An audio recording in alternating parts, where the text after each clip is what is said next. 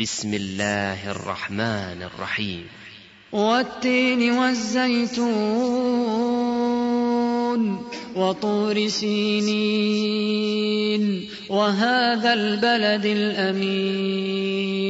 لقد خلقنا الإنسان في أحسن تقويم ثم رددناه أسفل سافلين.